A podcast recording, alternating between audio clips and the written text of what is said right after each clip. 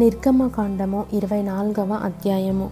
మరియు ఆయన మోషేతో ఇట్లనెను నీవును అహరోనును నాదాబును అబీహును ఇస్రాయేలీల పెద్దలలో డెబ్బది మందియు యహోవా యొద్దకు ఎక్కివచ్చి దూరమున సాగిలపడుడి. మోషే మాత్రము యహోవాను సమీపింపవలెను. వారు సమీపింపకూడదు. ప్రజలు అతనితో ఎక్కి రాకూడదు. మోషే వచ్చి యహోవ మాటలన్నిటినీ విధులన్నిటినీ ప్రజలతో వివరించి చెప్పెను.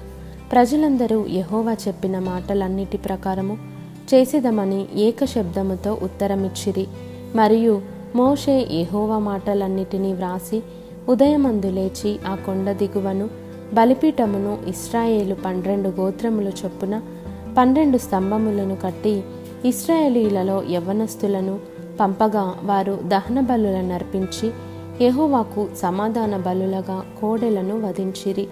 అప్పుడు మోషే వాటి రక్తములో సగము తీసుకొని పల్లెములలో పోసి ఆ రక్తములో సగము బలిపీఠము మీద ప్రోక్షించెను. అతడు నిబంధన గ్రంథమును తీసుకొని ప్రజలకు వినిపింపగా వారు యహోవా చెప్పినవన్నీ చేయుచు విధేయులమై యుందుమనిరి. అప్పుడు మోషే రక్తమును తీసుకొని ప్రజల మీద ప్రోక్షించి ఇదిగో ఈ సంగతులన్నిటి విషయమై యహోవా మీతో చేసిన నిబంధన రక్తము ఇదే అని చెప్పెను. తరువాత మోషే అహరోను నాదాబు అబీహు ఇస్రాయేలీల పెద్దలలో డెబ్బది మందియు ఎక్కిపోయి ఇస్రాయేలీల దేవుని చూచిరి. ఆయన పాదముల క్రింద నిగనిగలాడు నీలమయమైన వస్తువు వంటిదియు ఆకాశమండలపు తేజము వంటిదియు ఉండెను. ఆయన ఇస్రాయేలీలలోని ప్రధానులకు ఏ హానియు చేయలేదు.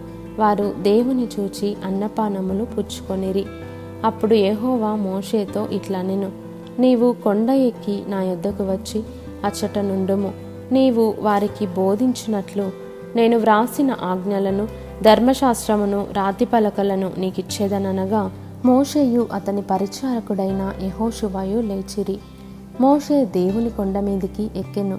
అతడు పెద్దలను చూచి మేము మీ యొద్దకు వచ్చే వరకు ఇక్కడనే ఉండుడి. ఇదిగో అహరోనును హూరును మీతో ఉన్నారు. ఎవనికైనను వ్యాజ్యమున్న ఎడల వారి యొద్దకు వెళ్ళవచ్చునని వారితో చెప్పెను. మోషే కొండ మీదికి ఎక్కినప్పుడు ఆ మేఘము కొండను కమ్మెను. యహోవా మహిమ సీనాయి కొండ మీద నిలిచెను. మేఘము ఆరు దినములు దాన్ని కమ్ముకొనెను.